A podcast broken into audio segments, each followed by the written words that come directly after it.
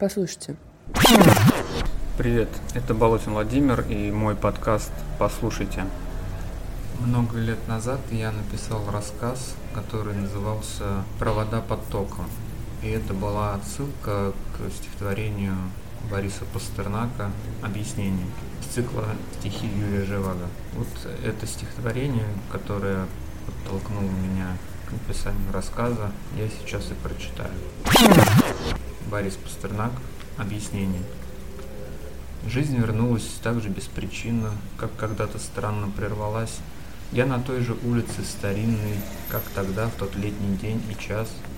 Те же люди и заботы те же, и пожар заката не остыл, как его тогда к стене манежа вечер смерти наспех пригвоздил. Женщины в дешевом затрапезе также ночью топчут башмаки, и потом на кровельном железе также распинают чердаки. Вот одна походкой усталой медленно выходит на порог и, поднявшись из полуподвала, переходит двор наискосок.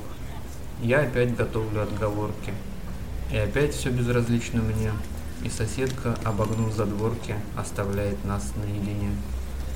Не плачь, не морщ опухших губ, не собирай их складки, разбередишь присохший струп весенней лихорадки, сними ладонь с моей груди, мы провода под током, Друг другу вновь того гляди, нас бросит ненароком.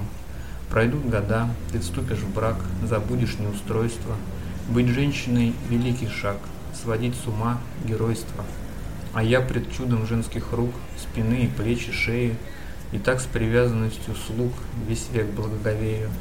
Но как не сковывает ночь меня кольцом тоскливым, Сильней на свете тяга прочь, и манит страсть к разрывам.